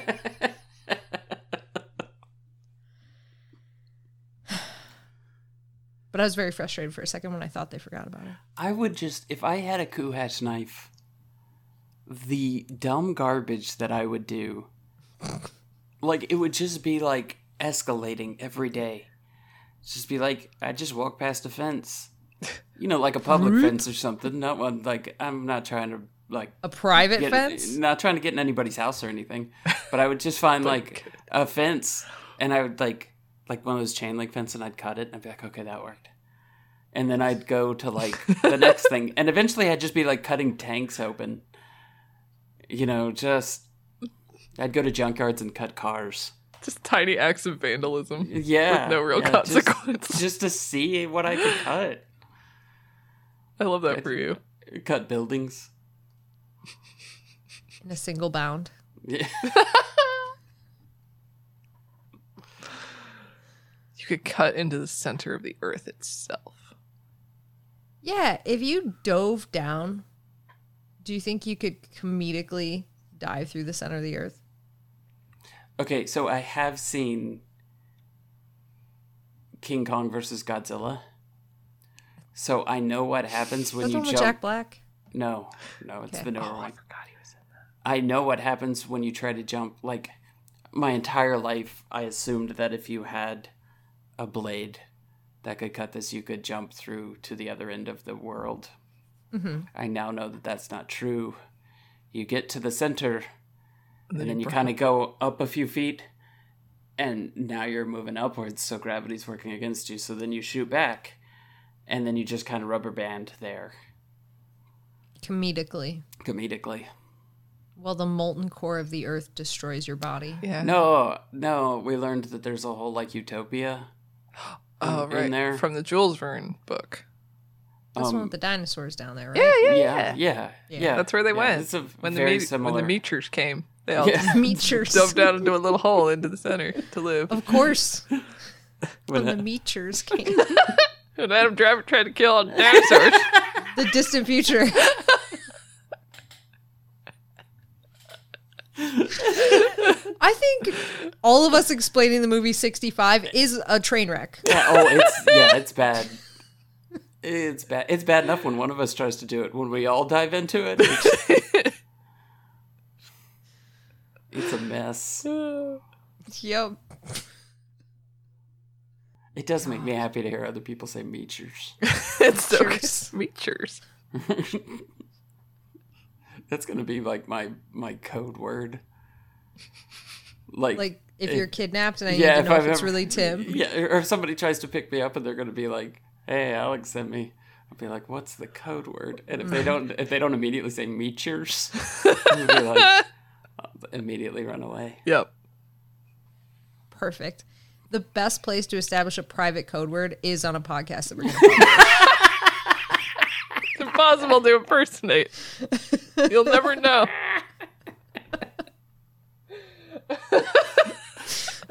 So like, I really need to worry about Jeff, is what you're saying. Jeff is going to get you. Yeah, Jeff. Dan, you are fucked. God forbid you have a pickle. Pickle boy's coming at you. oh, God. All right. You guys ready for this escape plan? Escape. Yes. Escape. So, April's at the front, ready to cut the horses free from the platform. David's in the middle with his sword, ready to run interference. Jalil and Christopher were on either side of Dionysus, ready to help him up because he is drunk as shit. David gives the signal, and Christopher goes, "Now!" And Dionysus replies, "Uh, "One more, one more drink." And Christopher's like, "No, now!" So Jalil cuts through the chains as if it were nothing more than string cheese, which I wrote word for word the description that they gave me in the book because it was written for me. Thank you, Michael Grant. I appreciate you. As they begin to help Dionysus up, these horrible plastic bags of guts with long gossamer dragonfly wings and Hetwan eyes and mouth parts stream out of the forest. The Hetwan turn and are all over them. April gets the horses free, leads them over. David's just standing around waiting because their diversion is working just so well. And Christopher's like, oh shit, this might be easy. However, it was not. They tried their best to haul the 300 pound drunk god onto the back of a horse that did not want to carry him. And uh, some of the Hetwan, after they tear apart one of the females and Christopher has to watch it with his human eyes, something he really didn't want to see, realize that something's weird here. And that's when Ganymede was like, hey, you know that like almost immediately after they do whatever this mating ritual is where they tear the females up, there's usually like a ring of babies that start appearing around them. And they're like, oh no. So a few ones start paying attention to them, and David starts cutting them down. The fight drew more attention, so the Hetwan begin to come over, and David takes an acid ball to the arm and cries out as it burns through his frickin' arm. Finally, they get Dionysus on the horse, and this poor horse is just burdened. He is he is not having a good time, and they start moving away. More Hetwan descend. Christopher punches them in the face and crumples their faces, and then uh, April gets on a horse, and then Ganymede and Jalil share a horse, and then Christopher and David are still fighting, so they just have to run. So they just run after these horses. Everybody else rides off on horses. Christopher and David just running in the background. How does that work? Doesn't. So he sliced through it like string cheese. Yeah. So from now on, you have to promise me that every time you slice cheese of any sort with any type of utensil, you're just gonna be like, "Kuhat steel." This is my own Excalibur. Here's the thing, though. Do you do you, do you peel the string cheese or do you bite it? Yeah, that's true. Nobody cuts string cheese. Ugh. I just bite it. unless, Unless. unless you're making a pizza crust with string cheese Oh. in the pizza crust. all right, all right, all right. So, uh, there's a certain satisfaction to be gained from biting into string cheese. So I normally peel my string cheese for about three or four peels, and then I bite. And then I go back to peeling again, and then I bite again. So I'm a monster. I just bite. I don't give a fuck. Get in my mouth. I apparently eat my string cheese weird enough that it's now become a thing in the D and D verse. Okay. Because one time Austin sat slightly off camera and I thought I was alone, so I ate my string cheese how I normally would. Turns out he was watching the whole time. then he mocked me about it. Then the last time we recorded at break, I came down with string cheese, and as I was sitting down, I just put the cheese in my mouth so I could put my headphones in. You need both my hands. And as I sat down, Austin was leading an entire thing where he pointed out to everyone that I had cheese and welcomed them all to watch me eat it in my weird fucked up way. Oh my now. god, Austin! What is this weird way of eating cheese, Alex? I, no judgment. It's all judgment. Some, yeah, some some judgment. Some, All some judgment. you just you take a cheese string Yeah. and you just you like you just hold it like sideways. Yeah. You bite the middle of it and Oh. then peel it up. Like like a corn cob. Kind of like like, but then you No, have to peel actually, it. You don't like sounds nibble it. Like a meat. This sounds more like you're ripping a carcass. I love yeah, that. yeah, yeah. Yeah. You get it. That's fucking it. that is an intimidating food. I love yeah, that. that's that's metal as shit, and Yeah, I love it. I and that's that. how I want to do it from now on. Yeah, I'm gonna do that. Way to do it. Because then like it's across your mouth and then it kind of like folds together when when it goes in. I love that. And then you can eat it like an alligator, where you just like flip it back and like. "Ah." I also, I, I also have to assume that Alex does that thing where she just puts the string cheese sideways in her mouth, and then shakes it, like like puppies a- To do, break its like a- spine. To break its spine. worrying Yeah, yeah. I don't want to brag, but my record for string cheese is one hundred percent. Mm. String cheese champ. They've never escaped me. Tim. oh, okay. Thank you. I was like, I was like, like two percent. I've killed hundred percent of the string cheeses I have hunted. Thanks, Wayne Gretzky. The perfect predator. Apex cheese predator.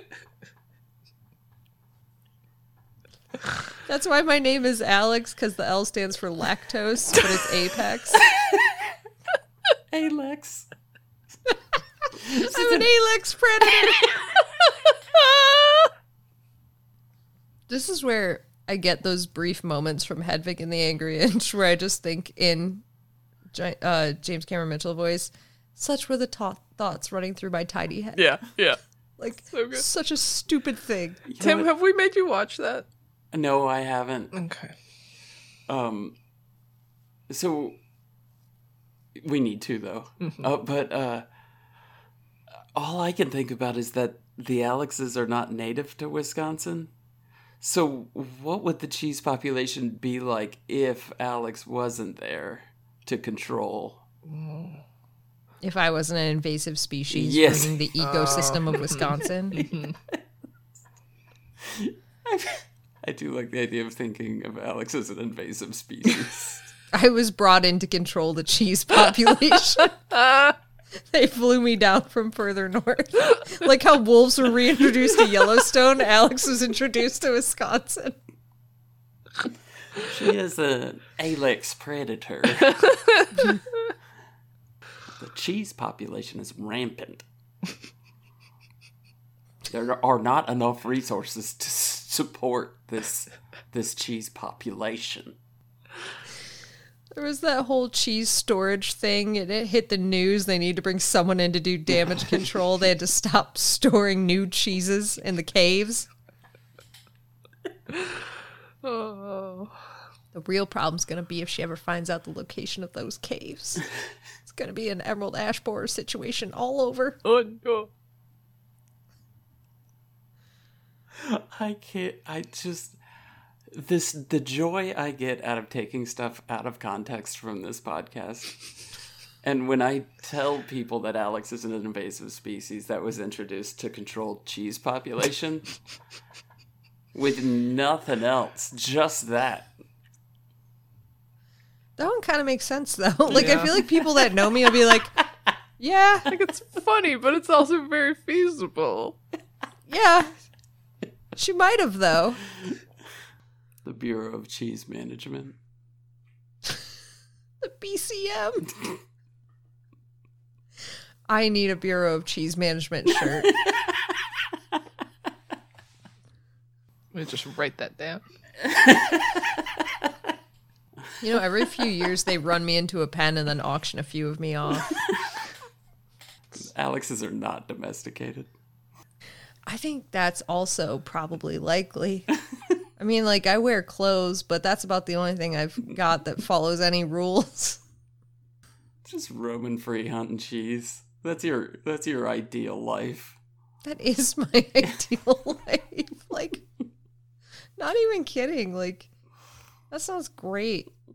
Every day that I go to the barn, I have to drive past all of these farms that like post like where their cows, like where their product goes, and every day I'm like, I could just be getting the cheese here. why? Why do I go to the store? I'm already driving here. Just get out of the car and roam around grabbing the cheese. This is the the noble story of the the wild Alex. The truth is, it's just a feral Alex that lives behind Mars's cheese castle for the stuff they throw away. Yeah. That's like that's like you know how just habitat uh, fragmentation has led to a close interaction between the normal population of humans and the feral animals. And like that's where Alex butts heads with the humans. Oh, I was gonna go with you're some kind of cheese cryptid. That's what I thought. I was like, Alex is what happens when you cross uh, h- humans with feral animal. I'm glad you guys went that way instead of like, no, she's just like a coyote that like fucks up and lives too close to a city. Listen, you can hear the Alexes howling. Cheese.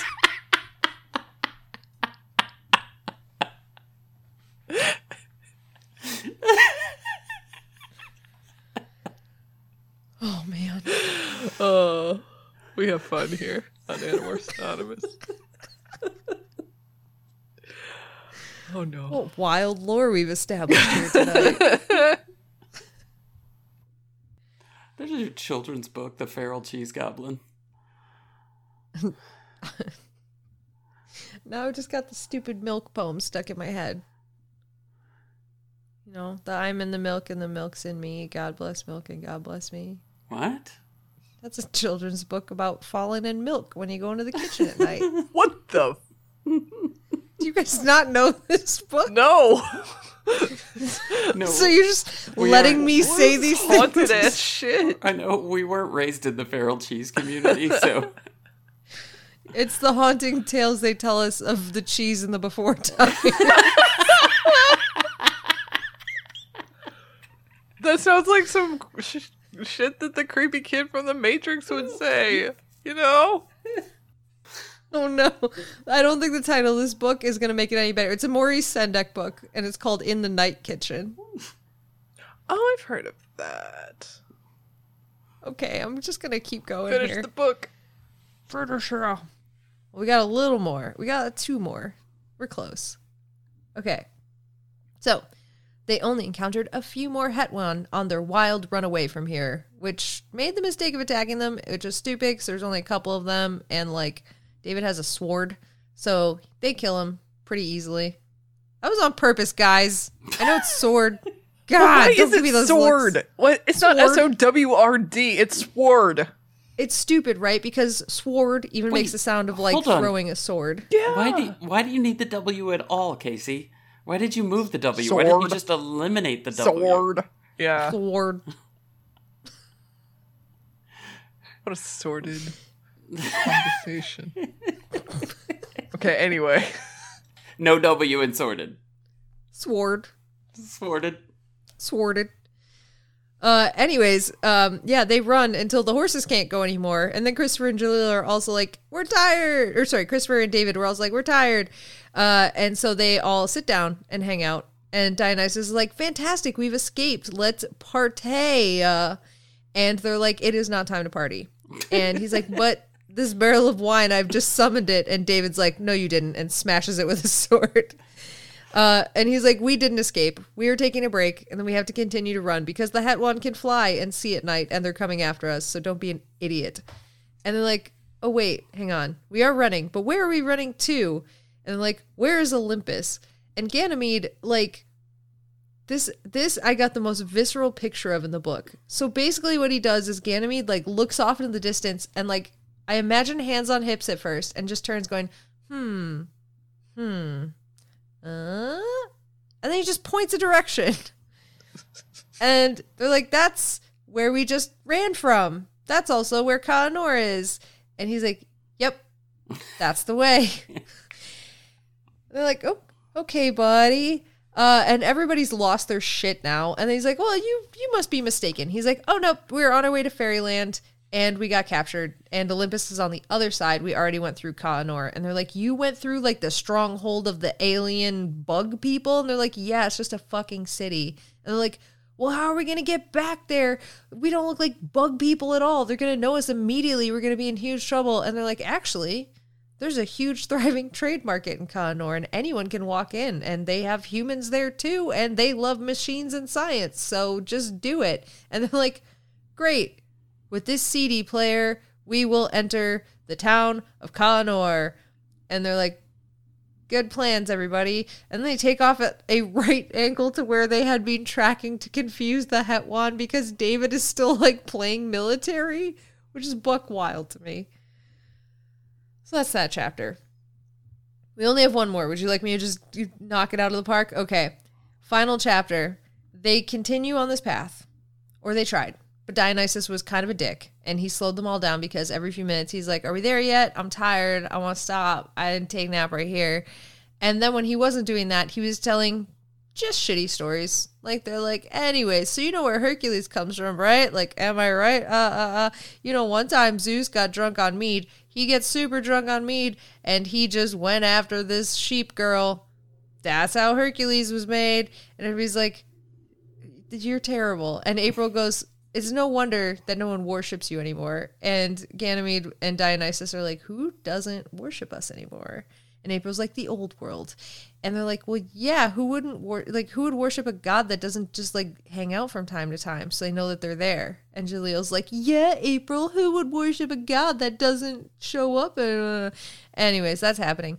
They reach a point where the trees are stopping singing and the landscape starts to change, and they're like, okay, this will be a stopping point for the night and Christopher just drops to the ground. Like he just drops and he's like, "Oh god, I can't believe I'm getting used to sleeping in dirt. This is the worst." And Dionysus is like, "I could help." And everybody's like, "No!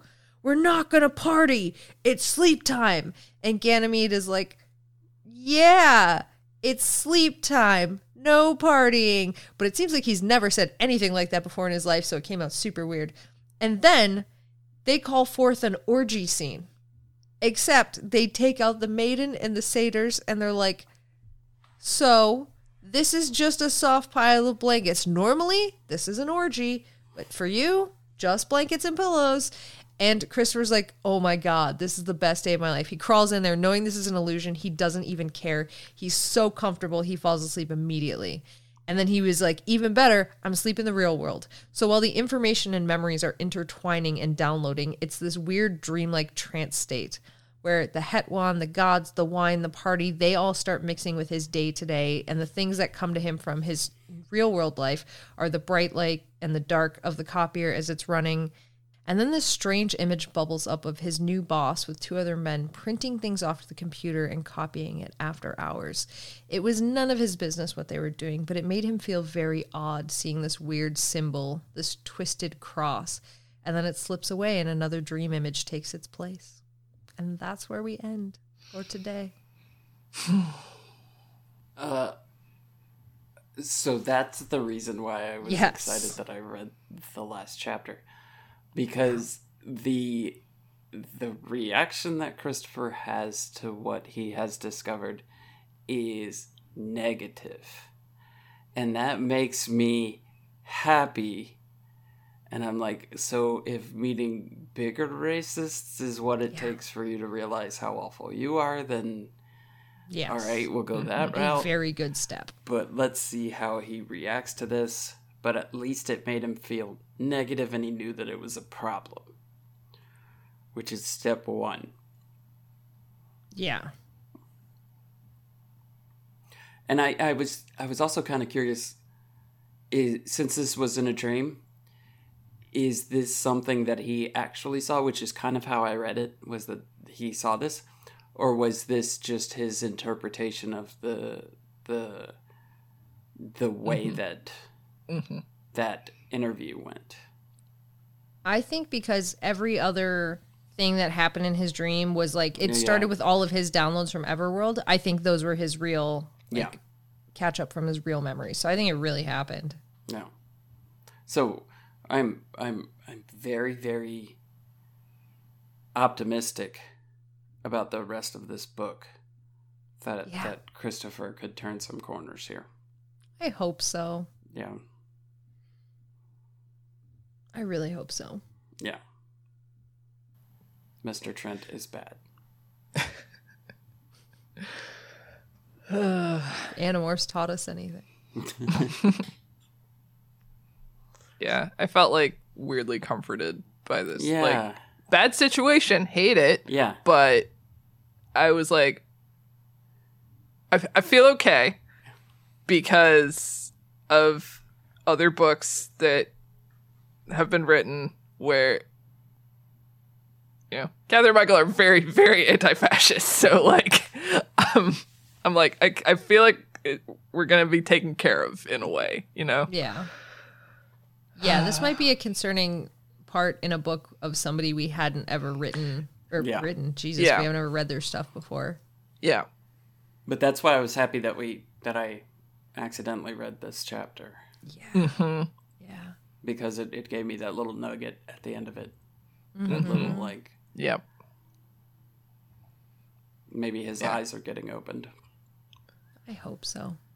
yeah. Like, I'm hoping the arc will be like, like you said, meeting a bigger racist, Mm-hmm. basically, and being like, oh, hey, all of the jokes Yeah, that I right. say actually have like real world effects on people, and they normalize things that should not be normalized, and I should probably fucking stop doing that. Mm-hmm. So, we'll see. I kind of want to know. I kind of want to know. I kind I'm, of. I'm, I'm kind of going to read this soon because I kind of want to know. As soon as we That's get off this call, we can all just fucking read the next Yeah. section. And immediately find out. Yeah, I hope that's the other thing. I hope it doesn't take a while to pay that off. Yeah. Mm. I hope I, I hope that's not a nugget that's buried for four books from now. That would be very mean. I mean, if we follow kind of the David formula, it's like everybody's first go around is like introducing the characters and all of their flaws and, you know, kind of mostly negative reactions. And then hopefully, like, the second time around will be like, okay, here's like a turning point for the characters. And then, like, the third batch will be like, okay, decent people now. I don't Yeah. know. Maybe. We'll see. Success. That's what the, the third book will be. They've learned how to people.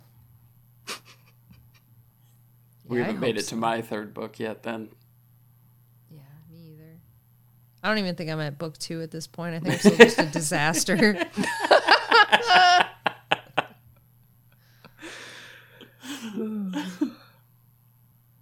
July first. I'm assuming that's when that's when uh, Michael Grant said the website's going to be up. So I'm assuming that's when I can get my my new Everworld covers. yeah. Yeah, I would assume so. I'm hoping.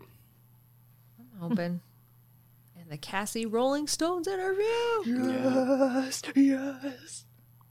Uh, he said there was a Gone Detective Stories too. Yeah, two Gone Detective Stories. So which I will not read until we read Gone. oh, I got the last two Gone books that I needed today. So Yay! some of us have already been through all the Gone books. Wow. Wow, way to brag. Yeah. Wow, Tim.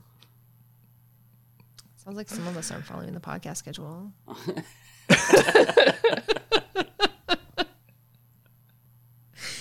oh shit. Well, we've gone on for quite some time. Should we go to our seven minute outro? I think we should. okay. Uh, if you want to tell me about what can you tell me about? tell me about your string cheese preferences and how you eat them. Go ahead and email those to me at anonymousanimorphs at gmail.com. Nope. Yes, that one. Uh, and also, you can find us on Facebook and all that jazz at Animorphs Anonymous or Animorphs Anon, depending on character limits. Or you can find us in our super secret, super awesome subgroup, The Andalite Bandalites on Facebook, which is facebook.com slash Animorphs Anonymous, probably some shit like that. Who knows? You can also find us under AppleGrant Book Club, which is our what we morphed into to talk about all these series, all these wonderful series, or AppleGrant Book Club, or AppleGrant Cast, depending on character limits. Find us in all those places. For the love of God, find us.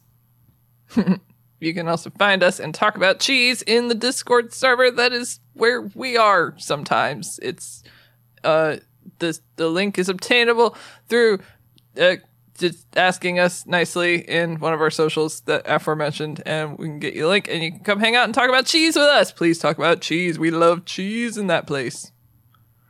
If there's And one butter. thing Alex loves talking about, it's the chi. How fucking I thought we were gonna go what how could you how could you fucking take something as pure and good and wonderful as cheese and fucking taint it with your goddamn agenda?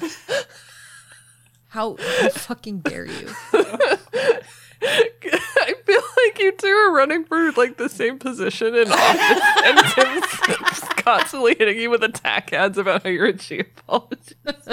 I'm definitely slinging mud. Yeah. wow. What the fuck else? Um, What? Wait, hold on. I can do one. I can do one. Yeah. do it. Um, what if I'm tired of using my ear holes and I want to use my eye holes to consume media, Kaycie? There's a place for you. in the form of a web comic that I make and draw. and it's called it's called Beside You. And it's it's it's a lovely little romance music themed college sort of situation. Uh and you can read that for free with your eyes at at bsideyou comic.com. It is also on Tapas and Webtoons. If you're like, oh my god, my eyes, they are so happy, filled with rainbows and and smiles.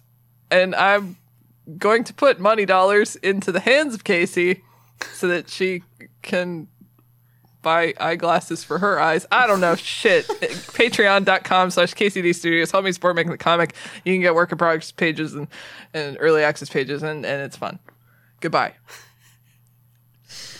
For the low, low price of $86,000 a month, Kaycie and Emily Swan will make a Unicorns of Balinor animation in the style of Spirit, Stallion of the Cimarron. And this is a true thing that they both pitched, and I am literally just telling you right now. Yeah. Yeah. This is a legit thing. If you can get the Patreon to $86,000 a month, they will make you this thing. I need this thing. Right? I need it. Yeah. Fall off your wallets, people. Good grief. Question. Good grief. Yeah. Okay. I've never read Unicorns of Balinor. Um, do the unicorns actually turn into sexy dudes? Because if not, can No. we. Can we can we make that though? Yeah, you're animating it. You can do whatever you want. yes. Okay, it's happening. So yeah. Also, there's you know, for several more thousand dollars you can get the Slater cast, but I feel like the Unicorns of Balinor should really be the headliner here today. You dancing at home like really? Yeah, Dan's Really? like, wow, way to wow, way to throw me to the cold. I would say sitting at home. He's on the other side of the Dan van. He's staring at me right now, livid. Shit. Well, after you've done all of that and supported my dreams, you can support other dreams of other people on this podcast by listening to things that they do. Guys, tell me about those things. Yeah, Tim. Uh, Yeah, Tim. Alex does a really awesome Notes. podcast God damn it. called Horse Girls, and it's fantastic. I'm there too, but mostly Alex and Jenna, and it's it's super fun. And there's a Patreon for that too, if you want to hear more Kaycie. That's kind of a secret though. It's not. We really. knew immediately to not put really. Kaycie I- behind the paywall. We're Yeah, like, Kaycie yeah. brings the fucking heat. Yeah. Uh, and uh, Alex and Kaycie also do a really fun podcast called Late Starters, where they play a Pokemon game. I'm, I'm there too, but mostly it's Alex and Kaycie. no. yeah. Uh, and then Alex uh, and and Jenna and Austin and Nate do an awesome podcast called Dungeons and Dragon Beams. Uh, I'm I'm not on that one. I'm not on that one, but it's okay. It's okay. But it's really good, and you should listen to it, and it's super fun. That's all true. Yeah. What if I wanted to hunt him down on Twitter? There's th- hold on, I'm not done. Oh, sorry, sorry. Don't interrupt me. Don't interrupt me. Um, Patriarchy. there's there's also a couple of podcasts uh, that Alex does that are on hiatus right now. Uh, Soup Salad Sandwich and Cadmus to Crisis this is a Superboy podcast. Hey, isn't there like a super secret surprise Yeah, occasional so sporadic you can never find it there's until they want you to find it podcast? a weird, weird podcast thing that just randomly happens in random spots called Surprise Attack Book Club. And Emily Swan is on that one, and it's amazing. I'm there too. That's hundred percent true. You are there too. What if I wanted to hunt you down on Twitter so I could find where you were? Um, you would need to think about uh, uh, a fantastic Fred Ward movie called Remo Williams and a fantastic 80s wrestler named Koko B. Ware. And if you mush them together, you would get at Remo Beware. You'd also get me, which is why I picked that as a Twitter handle. I know you've never said these words specifically, but that entire explanation is dripping with "Hello there, Zuko here."